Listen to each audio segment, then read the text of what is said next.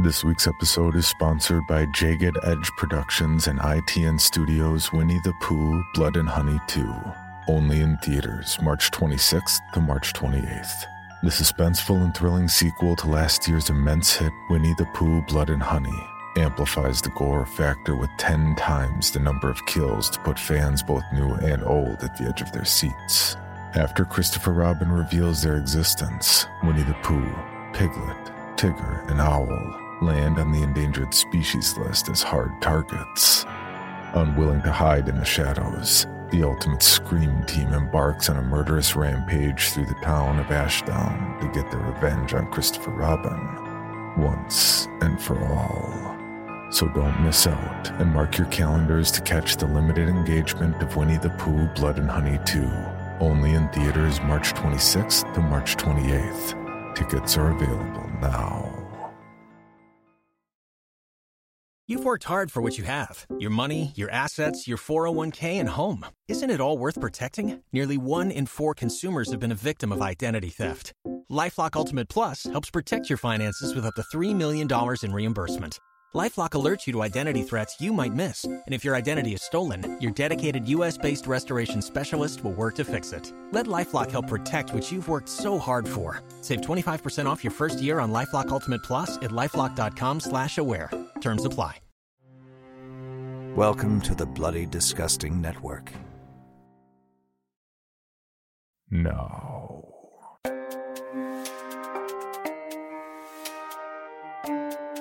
This is Creepy, a podcast dedicated to sharing the most famous, chilling, and disturbing creepypastas and urban legends in the world. Whether these stories truly happened or are simply fabrications is for you to decide. These stories may contain graphic depictions of violence and explicit language. Listener discretion is advised. Creepy presents The Bully Eater, written by Steven Roisum and narrated by Jimmy Ferrer. My father had changed. Not for the better. He told me from his hospice bed at the hospital Ride that bully bus one last time after I die, Abbott. This bully shit needs to stop. He tried to sound resolute. Instead, air seemed to leave his body like a slow leaking balloon. The heart monitor beeping lazily. What do you mean, Dad? I was sitting on a couch that I pulled up near his bed. I had taken one of his old timey notebooks and jotted down every bit of wisdom he had ever told me. I was 15 and not ready to let him go. Having his words would at least leave me with something. This vengeance sounding thing seemed unlike him. He was a gentle soul, kind to everyone, no exceptions. I know someone, he said, his right pointer finger sticking up, as if stating something profound. Then that finger drooped again. I thought I heard him softly say, I met him here. I wished. What? I wished. Mom paid that statement no mind. She walked over to me, she wore her kind smile like a sticker plastered in the middle of a face wrecked raw in inevitable loss and sheer misery. She said, Hun, that's his meds talking, in a voice as soft as wet tissue paper. He'd want you to remember this. She flipped it to a few pages prior. She read, Good days, like bad, are inevitable. Mom was right. That was the best dad quote. Better than any president, civil rights leader, any nun. She said loudly to Dad, Honey, do you remember that one? He waved it away. The way he was talking, it didn't sound like the same man anymore. Dad, The man with the big, big heart turned into a grumpy curmudgeon at 36 years old. Those three words held me. I know someone. The end of the bully bus. Color me intrigued. My dad drifted off the very next day. I kept his hand in mine, hoping he'd feel me all the way to heaven. We buried him three days later. Mom and I considered our options for the next day. Does she go to work? And do I ride the bully bus to school tomorrow? I told her they'd leave me alone. I just buried my dad. With tears and smiles, I said to my mom, And what would dad say? We said together, Life goes on. There will always be plenty of shit in the barn to shovel tomorrow. When your head is busy mourning, you don't spend a valuable few seconds checking out the weather forecast before catching the bus. I was nipple hard cold in a sweatshirt and denim jacket in friggin' January. Season had been so wimpy up to now. As I stood at the end of my driveway, drifts as thick as claws already half covered our roads. Bursts of white pummeled passing the headlights and windshields like kamikaze bats. For those of us who live outside of town, we are rarely Big Mother Nature's pal in the winter. Notebook stuck out a little bit from a ripped side pocket in my backpack that I pressed against me. The bully bus arrived on time. Of course, that wasn't its official name. The bus was actually number nine in school's fleet. During the months when my dad slowly shriveled up on our leather couch, he couldn't drive me to school, and mom worked 20 miles in the other direction. So I sucked it up. I told Dad the stories as he lay there on the couch, leaving out the really bad stuff. I could see his fists tighten, only to open again, like flowers as he drifted off. Nine people bullied me on the number nine bus. The others simply looked away. I hated them all. They saw me like a euphoric drug they couldn't quit. I was fat, a screamer, without muscle to fight back. My chubby face often turned beet red. My eyes bulged. The bullies lapped all of that up. Like psychopathic house cats. I saw Dad's guy nearly right away. The bus doors swung open. I trumped up the usual three steps in my brittle tennis shoes. He was the guy behind the steering wheel.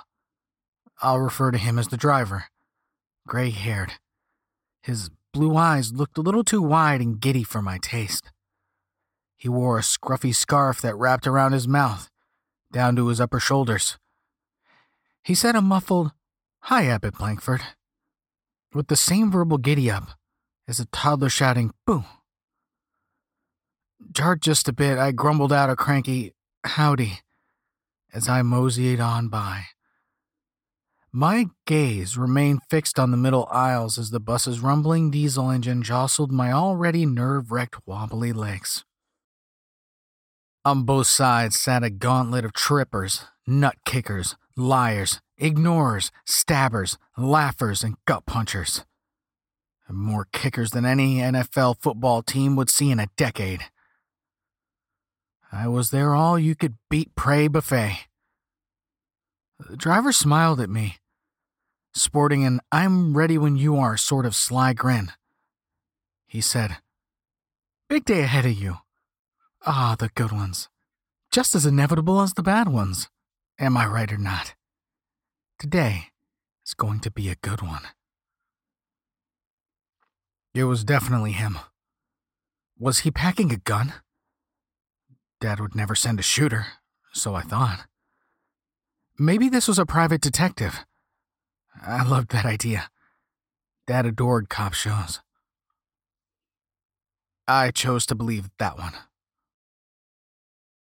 So perhaps you're wondering, with a bit of dread, did I want to kill them? No. That's for the stupid and unimaginative. I wanted them to be arrested, cooling their heads behind the bars of the county clink. I'd be their only visitor. My fantasy is that the court would leave it up to me to decide when they could be released. And I'd just keep putting that decision off. Past homecoming, snow days, prom, graduation, college. The driver said, Open seat back there. I ran to it. My seat. Green colored and bumps from decades of butt support. Good freaking enough. A fortress. I assumed my defensive stance, which I called my shields up, my back against the wall with my mega sized backpack on my lap, my legs up on the seat, with my feet not quite in the aisle. Although today I thought of all days they'd leave me alone. Let me reemphasize that point and take it further. Ha! Ha! Movement nearby at the edge of my peripheral vision. Someone smelling like an unwiped butt stuck a stinky hand in my face, while another grabbed my paper notebook. The thief even said zoink as he swiped it out of my bag. They were the Stash twins, Russ and Mick. A fraternal. They looked like basset hounds smacked in the face with two by fours. That was their shtick. Finding something of mine and tossing it out the window. My quotable dad notebook was now in their hands. Please don't. Oh God, I pleaded. Take my heart instead. Not this. Let me have this one thing. Please. Please. Gleefully shaking their heads no, they slid the bus window open and flung my tablet into the voracious storm. Pages flailed about in the wind then landed only to be buried under a salt truck right behind us. You assholes! You couldn't just give me that? The snowstorm continued to wallop against the windows. The driver cranked the wheel and ran us into a shallow ditch in an explosion of snow. Everyone screamed, me included. I could see my house, maybe a mile at the most. The driver rose. The scarf remained around his mouth and neck. As he stood, I noticed his left leg was a bit cockeyed, as if broke and then mended terribly. Some of his fingers were bent in different directions, still good enough to point them with a scolding finger. I've seen enough, he hollered. I wanted to see how bad, and boy, are you guys assholes. No one helped. No, drop the phones! He swatted them out of the bully's hands. No calling for help. No recording. No podcasting. No goddamn memes. And he stomped on all of them. The boy who threw the notebook. Stand up. I've seen this on countless bus rides. The showdown between the driver and the rule breaker. This felt different. The driver seemed unhinged. He spooled the scarf from around his neck and stood up in my seat and saw that man's bottom half of his face was pretty much all teeth, with barely a hint of neck or chin. I felt my internal organs were crinkling inside. I managed a quivery. Oh, God. Once Russ saw the guy's mouth, he winced He kept standing, unbreakable bully pride. I looked at the driver to see if any sign of a mask or anything. No. He was for real. He asked, What's your name, son? Russ. You don't want to sit back down? I'm fine right here. Even that sentence grew faint, wavered, like he forgot to breathe. The driver's jaw disconnected from the rest of his mouth, dropping lower, swinging freely. It opened wide. From his mouth came a deafening whoosh, like a wind tunnel in reverse, pulling nearly everything towards it. I wasn't even the target, and I could feel myself lifting from my own seat, my hair whirling. Then came the blood. Russ let go. He had to. The sheer pull proved too strong. He helplessly flew down the middle aisle, his limbs flailing behind him. His head dove into the driver's mouth, face first. The stranger bit down with a wet crunch and tore it off of Russ's body in one pull. Blood pinwheeled everywhere as he tossed the body aside. My now dead bully didn't scream. Why would he? He lost his nose, mouth, eyes, and the parts of the skull they rode on. I could hear a piecemeal grinding of Russ's face apart with his teeth, cracking like jawbreakers. I buckled over. This was too much. Dad allowed this? My dad? No way. Everyone was shrieking, crying, climbing over seats to get back off the bus. Others huddled, their arms and hands up, as if that would shield themselves. I wasn't any better. He hollered out, People, people, people, slow yourselves. He lifted his pointer finger and shot it, pantomime, like it was a gun and his thumb was the hammer. He pointed at Mick, who dropped like a clipped marionette. Others cried out. He pointed his finger again, leveling it against the other bullies. Choo, choo. More. They all fell, except me. What did you do? I asked. I can control minds. I simply turned them off for a moment. I thought you'd find my finger gun humorous. And right now, I want us all to march in unison. Over there. He pointed behind me. I looked. My house was faint, partially covered by flying snow. It was doable. Maybe a mile away. Only fields between us and there. All the bullies were slumped now, fallen over themselves, draped over the seats, limp in the middle aisle. He clapped his hands once. Let's rise, everybody. And holy shit, they did. From what I could tell, no one had his or her eyes open. Their heads lolled to the sides. Now, watch this, he said to me. Those in the aisle marched in place. The others got up and stood there too, in a line that stretched well past my seat. Nobody was touching me. He said, Why do it out in the cold? Your house is right here. I didn't ask for any of this. He said, Your dad gave me all the orders I needed. What's in it for you? He promised bullies. And that's what I eat. There's malice in the meat. He went, Tch. one last time with his finger gun. This time aimed at me. He said, I call myself piecemeal. Last thing I heard was, because I like to eat bullies, piece by piece by piece. I must have marched through the snow too. I awoke at home again, paralyzed from the waist down, still standing, dripping from the melting snow. We stood in the dining room, a big oval table with the picture window to the right. Unfortunately, I couldn't see out of it. The damn white stuff kept piling. He had brought the body of Russ Stash with him.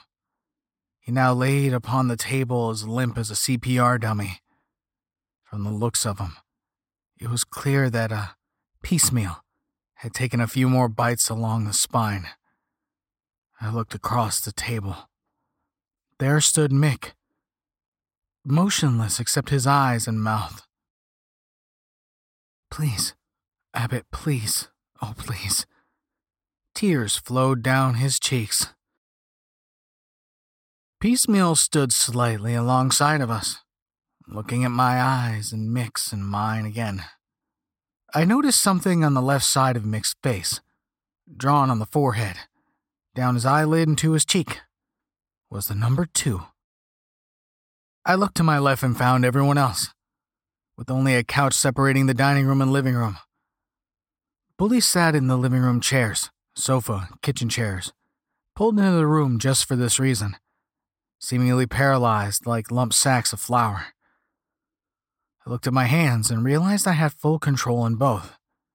He found me trustworthy, maybe thinking he'd still win me over with all of this. My fellow passengers on the bully bus sat still in their jackets, with the thick, fat Sharpie numbers all over their faces. Uh, perhaps in the number he planned to gobble them? Excuse me, please, said Piecemeal. Hello, everyone. Thanks for being here today. The day that our boy Abbott Blankford gets justice from you weenies. What you likely can tell is that I can control your bodies. So now, each and every one of you are paralyzed. That's what good predators do, is paralyze their prey. Do you know what's coming next? He tapped his brain, urging them to use their noggins. You saw it before.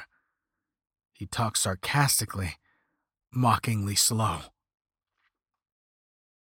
And now, knowing everyone was in a stupor thanks to him, I'm gonna eat you. Mick started shrieking. Abbott, I'm sorry that we hurt you. My voice wavered. Just stop talking, Mick. Russ's dead body remained on the table. Piecemeal, I never wanted this. Dad wouldn't have either. Oh, exactly like this. What did you expect? I'd whip out a guitar and sing kumbaya with these shits. We'll keep them in their seats. And one by one, I'll dine. The still paralyzed bullies whimpered when they heard that. I curtly shushed them. Save your breath. I didn't know if their lungs were even working. I could be dead before their turn at the dining table. He told me, Your father loved you. I barely heard him.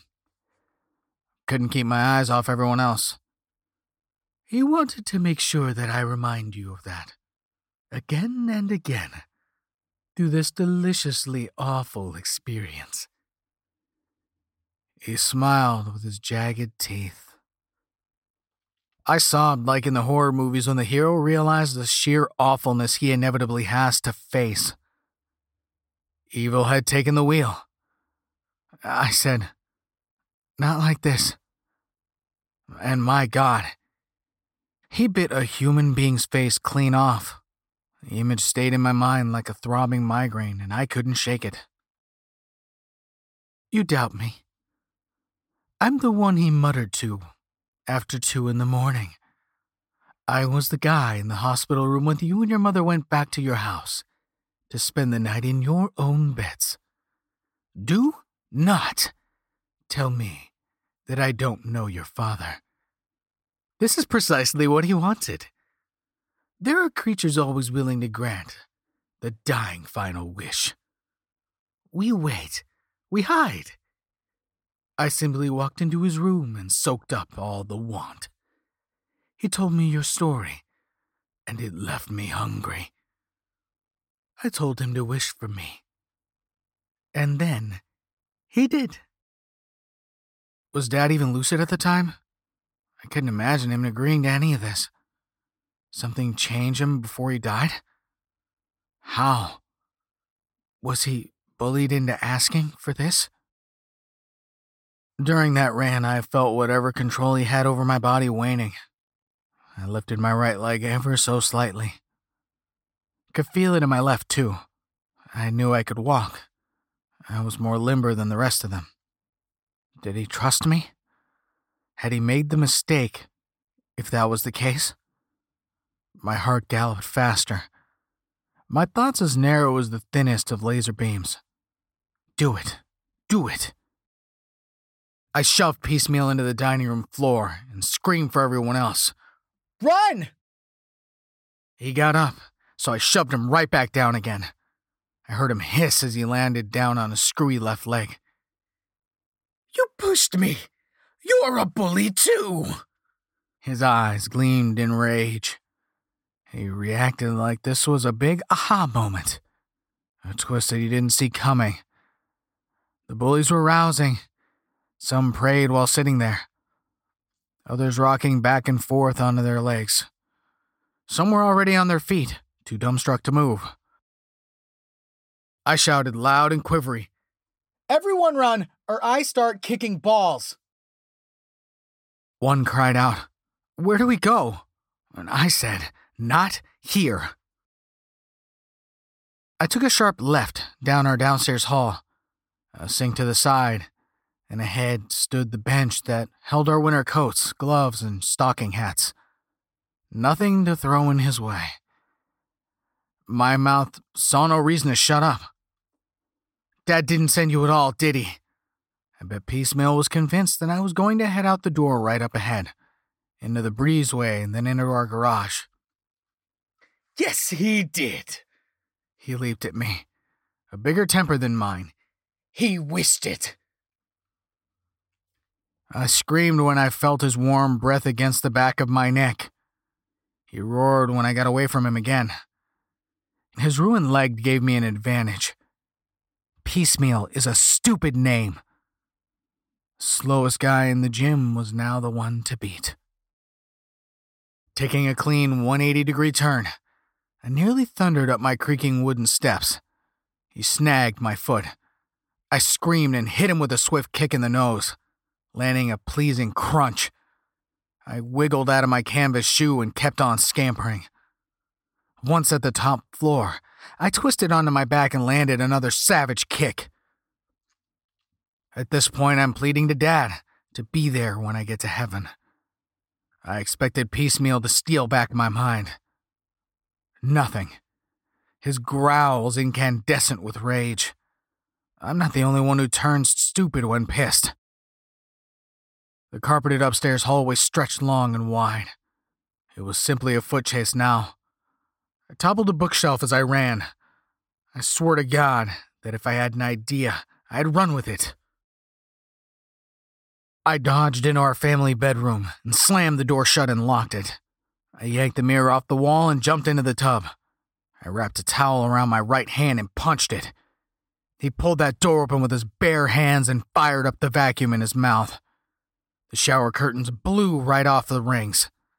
Hell, the wall behind me began to bend forward. I could hear the wood and metal pipes groan from the effort, leaving me huddling in my tub. I threw the mirror shards in the air. They weren't arrows, but landed their target just the same. He coughed and staggered back. Two landed right in his mouth. Others followed as fast as a speedball pitcher, chucking darts.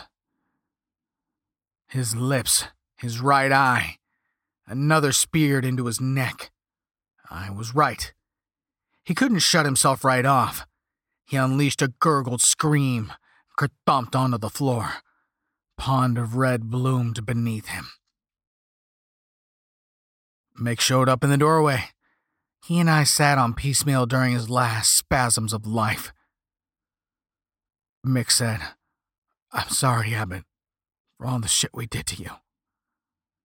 I didn't have anything to say to him. You beat a monster.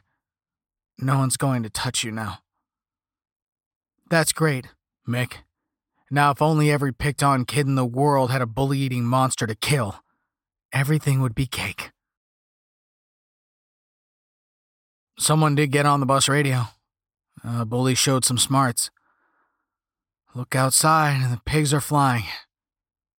I'll believe anything now. I'm too angry sometimes. My left hand bled like a mother. Mom came to the rescue, along with the paramedics and deputies.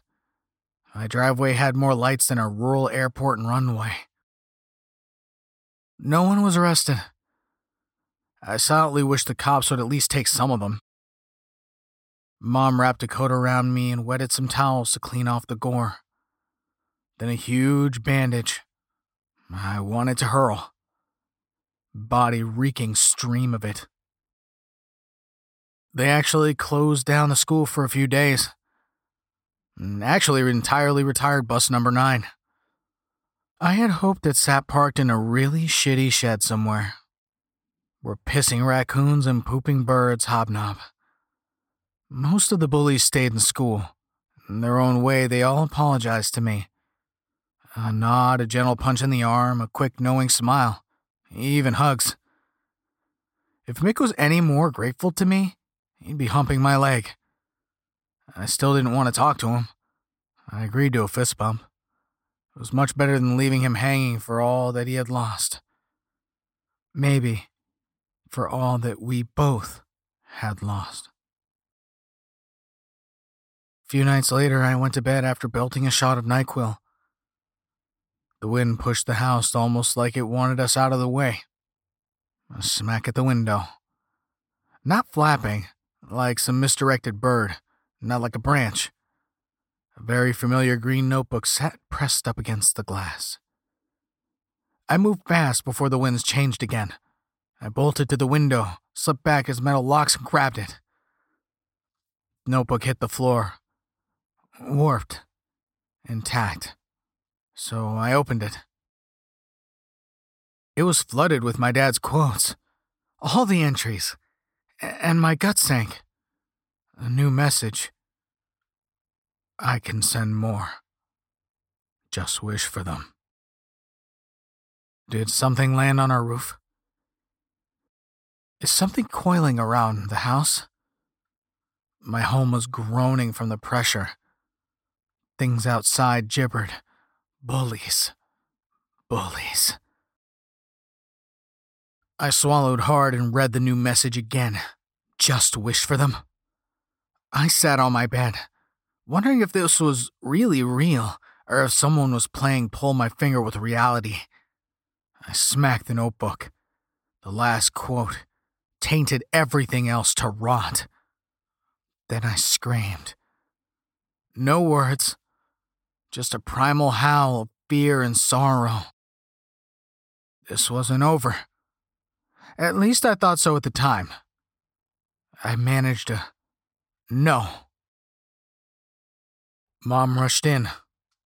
She grabbed the notebook and read the new entry, and she dropped it too. She covered my ears as she pressed me to hear her side. Whoever did this, it's not funny. She wasn't talking to me. She said she didn't know whom she was talking to at all. This is not something a loving, caring father would do.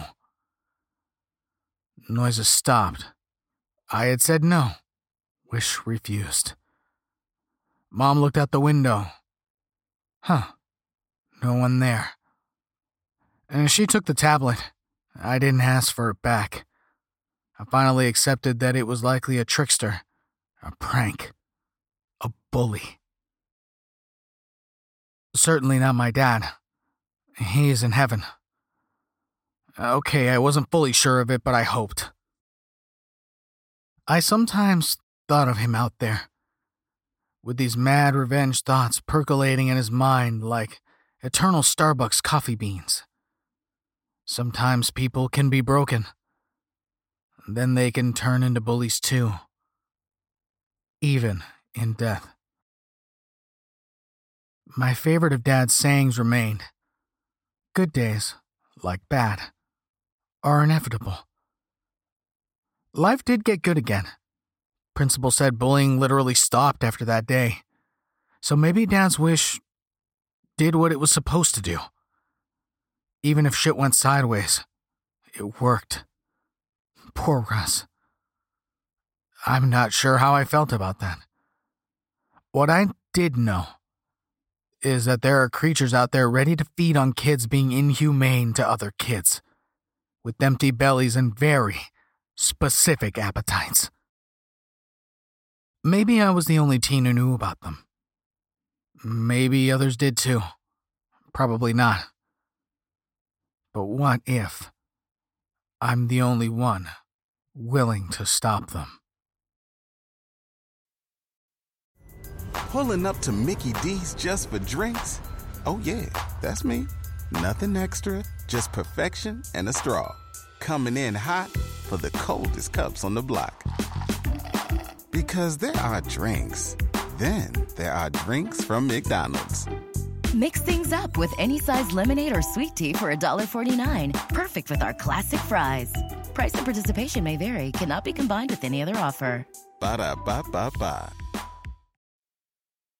Creepy presents A Ghost Story, written by Mark Twain and narrated by Cole Burkhardt.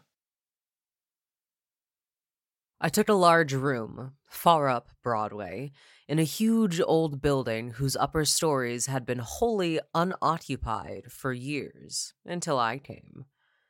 The place had long been given up to dust and cobwebs, to solitude and silence. I seemed groping among the tombs and invading the privacy of the dead that first night I climbed up to my quarters. For the first time in my life, a superstitious dread came over me. And as I turned a dark angle of the stairway, and an invisible cobweb swung its lazy woof into my face and clung there, I shuddered as one who had encountered a phantom.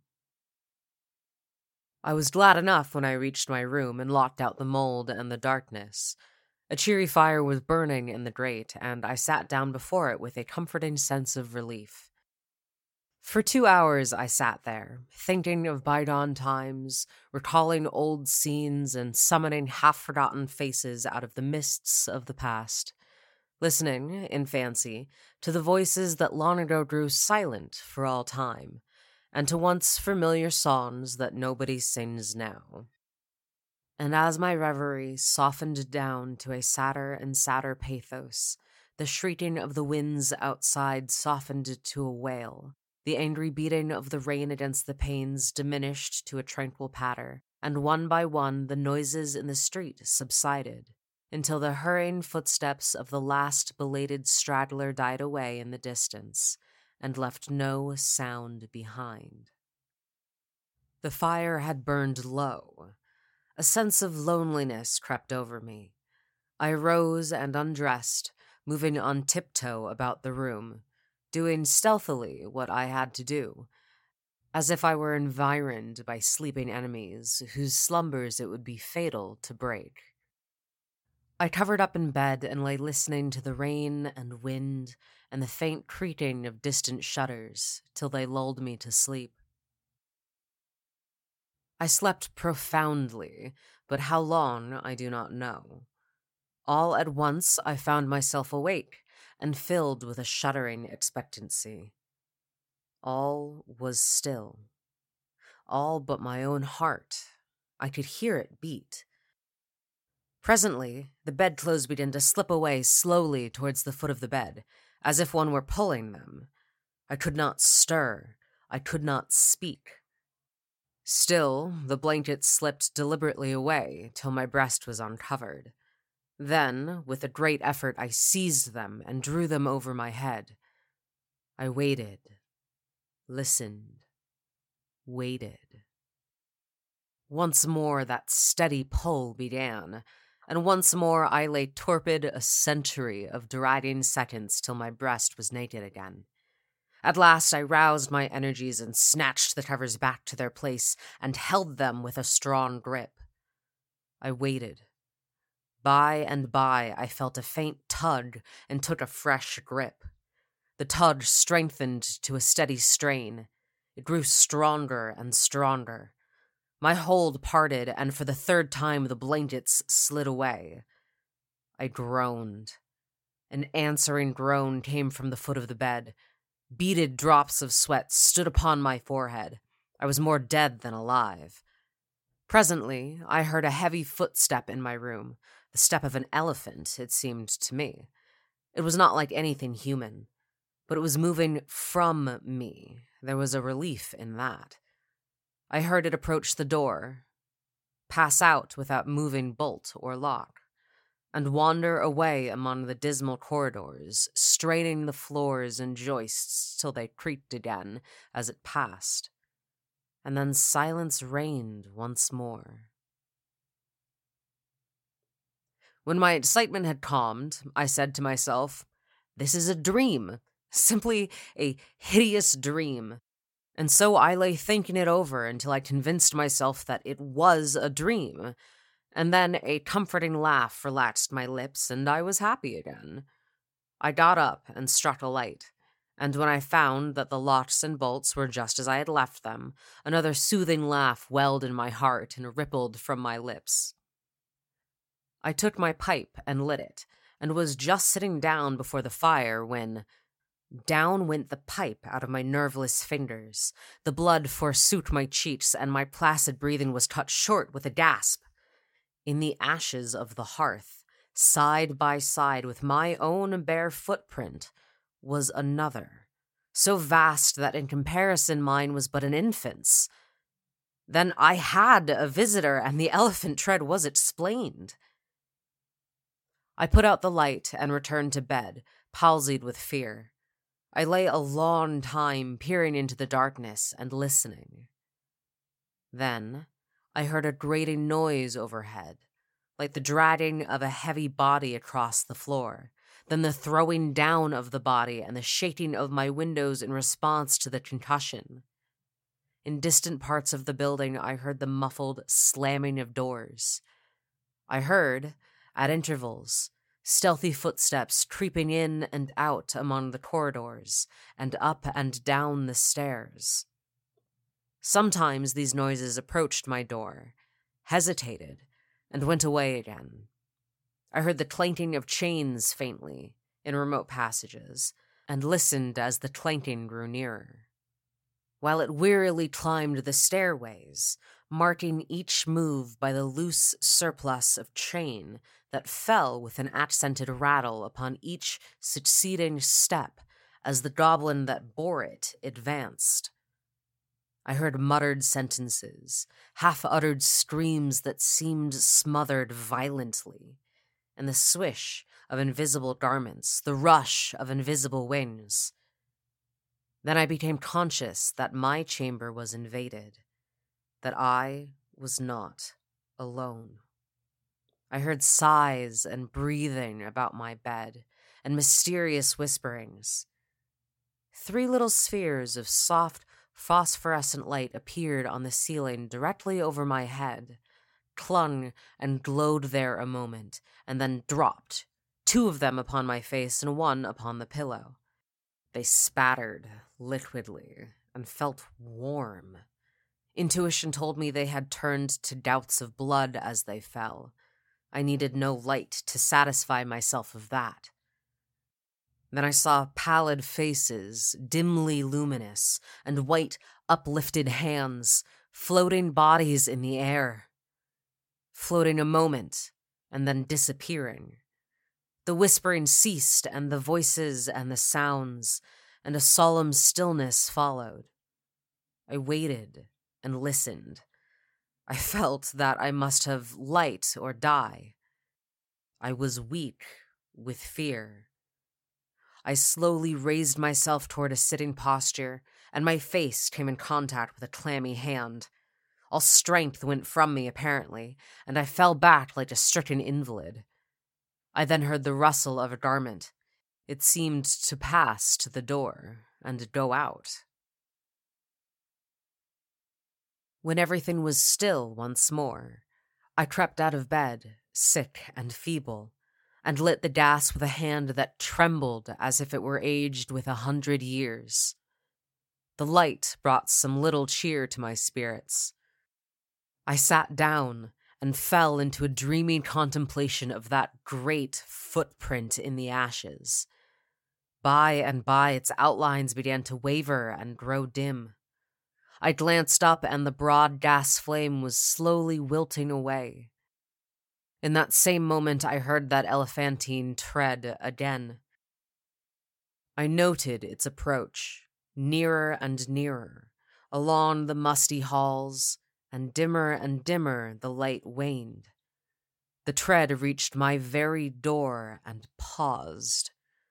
The light had dwindled to a sickly blue, and all things about me lay in a spectral twilight. The door did not open and yet I felt a faint dust of air fan my cheek, and presently was conscious of a huge, cloudy presence before me. I watched it with fascinated eyes. A pale glow stole over the thing. Gradually, its cloudy folds took shape. An arm appeared, then legs, then a body.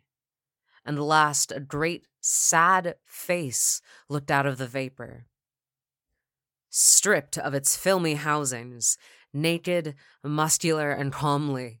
The majestic Cardiff giant loomed above me. All my misery vanished, for a child might know that no harm could come with that benignant countenance. My cheerful spirits returned at once, and in sympathy with them, the gas flamed up brightly again. Never a lonely outcast was so glad to welcome company as I was to greet the friendly giant. I said, Why, is it nobody but you? Do you know I have been stared to death for the last two or three hours? I am most honestly glad to see you. I wish I had a chair. He- here, don't try to sit down in that thing. But it was too late. He was in it before I could stop him, and down he went, I never saw a chair shivered so in my life. Stop, stop, you'll ruin every. Too late. Again. There was another crash, and another chair was resolved into its original elements. Confound it! Haven't you got any judgment at all? Do you want to ruin the furniture on the place? Here, here, you petrified fool, you. but it was no use. Before I could arrest him, he had sat down on the bed, and it was a melancholy ruin. Now, what sort of way is that to do? First, you come lumbering about the place, bringing a legion of vagabond goblins along with you to worry me to death. And then, when I overlook the indelicacy of costume, which would not be tolerated anywhere by cultivated people except in a respectable theater, and not even there if the nudity were of your sex, you repay me by wrecking all the furniture you can find to sit down on. And why will you? You damage yourself as much as you do me. You have broken off the end of your spinal column and littered up the floor with chips of your hams till the place looks like a marble yard. You ought to be ashamed of yourself. You are big enough to know better. Well, I will not break any more furniture, but what am I to do? I have not had a chance to sit down for a century. And the tears came into his eyes. Poor devil, I said. I should not have been so harsh with you. And you are an orphan, too, no doubt. But sit down on the floor here. Nothing else can stand your weight. And besides, we cannot be sociable with you away up there above me. I want you down where I can perch on this high counting house stool and gossip with you face to face. So he sat down on the floor and lit a pipe, which I gave him, threw one of my red blankets over his shoulders, inverted my sitz bath on his head, helmet fashion, and made himself picturesque and comfortable. Then he crossed his ankles while I renewed the fire and exposed the flat, honeycombed bottoms of his prodigious feet to the grateful warmth. What is the matter with the bottom of your feet and the back of your legs, that they are gouged up so? Infernal chilblains! I caught them clear up to the back of my head, roosting out there under Newell's farm. But I love the place. I love it as one loves his old home. There is no peace for me like the peace I feel when I am there.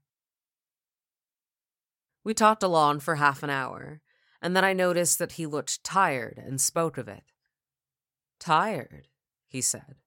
Well, I should think so. And now I will tell you all about it, since you have treated me so well. I am the spirit of the petrified man that lies across the street there in the museum. I am the ghost of the Cardiff giant. I can have no rest, no peace, till they have given that poor body burial again. Now, what was the most natural thing for me to do? To make men satisfy this wish? Terrify them into it, haunt the place where the body lay. So I haunted the museum night after night. I even got other spirits to help me, but it did no good, for nobody ever came to the museum at midnight. Then it occurred to me to come over the way and haunt this place a little. I felt that if I ever got a hearing, I must succeed, for I had the most efficient company that perdition could furnish. Night after night we have shivered around through these mildewed halls, dragging chains, groaning, whispering, tramping up and down stairs, till, to tell you the truth, I am almost worn out. But when I saw a light in your room tonight, I roused my energies again and went at it with a deal of the old freshness. But I am tired out, entirely fagged out. Give me, I beseech you, give me some hope. I lit off my perch in a burst of excitement and exclaimed, This transcends everything, everything that did ever occur. Why, you poor blundering old fossil, you have had all your trouble for nothing. You have been haunting a plaster cast of yourself. The real Cardiff giant is in Albany. Footnote by Twain.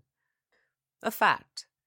The original fraud was ingeniously and fraudfully duplicated and exhibited in New York as the only genuine Cardiff giant, to the unspeakable disgust of the owners of the real Colossus.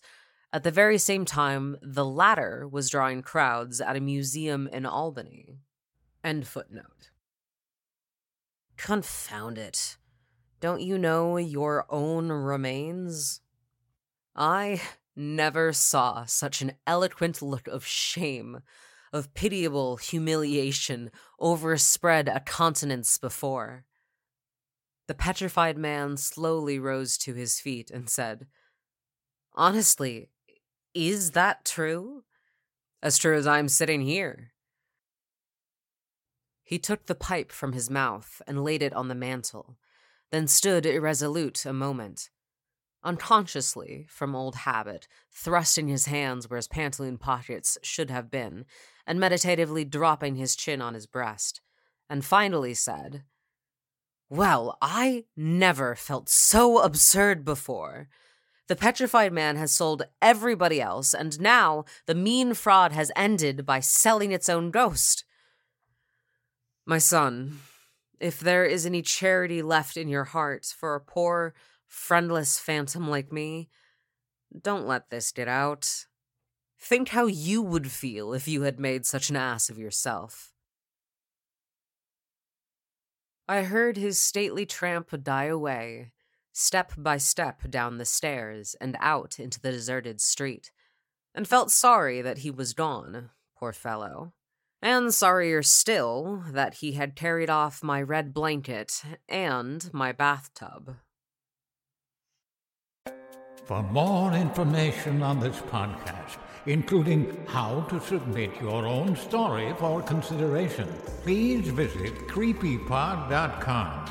You can also follow us at CreepyPod on social media and YouTube. All stories told on this podcast are done so through Creative Commons Share Alike licensing or with written consent from the authors. No portion of this podcast may be rebroadcast or otherwise distributed without the express written consent of the Creepy Podcast production team and the story's author.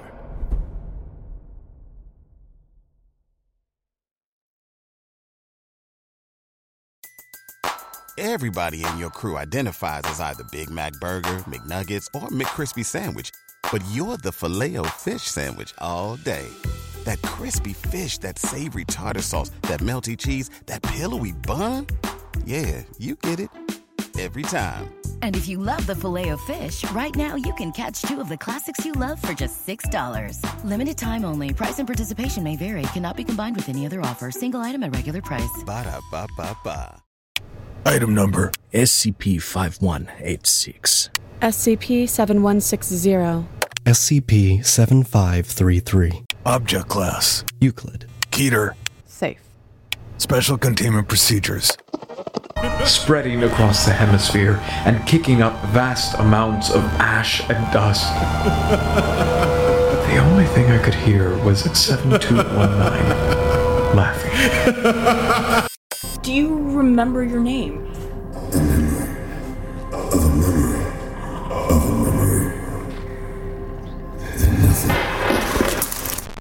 Heartland Counseling. Appointment update. I feel them again. Heartland Counseling. Appointment update. They're in my ears! Heartland Counseling. Appointment update. Nobody understands! SCP Archives is a weekly fiction podcast. Each episode, we dive into the strange, the unknown, and the. Find us on Apple Podcasts, Spotify, or at scparchives.com.